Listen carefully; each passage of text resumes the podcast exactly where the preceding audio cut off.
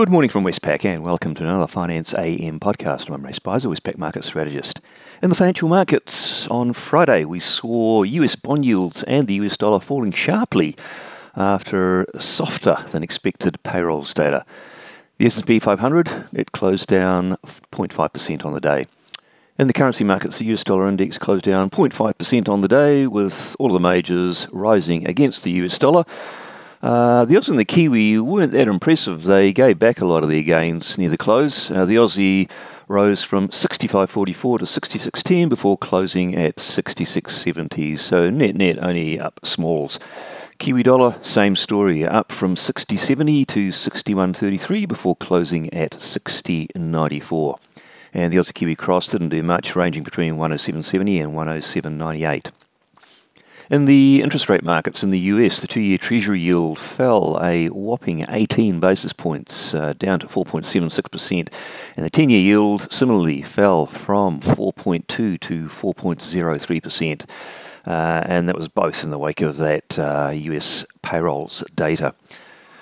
Markets currently pricing the Fed funds rate uh, to be only four basis points higher at the next meeting on the twenty-first of September. And uh, even further out, they haven't got that much priced in, about a thirty percent chance at max. In the Australian interest rate markets, uh, they followed those U S moves. Three-year government bond yields fell from three point eight nine to three point seven five percent, and the ten-year from four point two one to four point oh seven percent. So pretty big moves there as well. In the commodity markets, Brent crude oil rose one point one percent to eighty-seven dollars. Copper was down zero point six percent. Iron ore rose one point three percent to one hundred five dollars. And gold rose zero point five percent.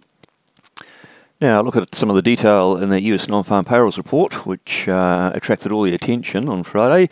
It was for the month of July. Jobs rose one hundred eighty-seven thousand against expectations of two hundred thousand. So that was a miss.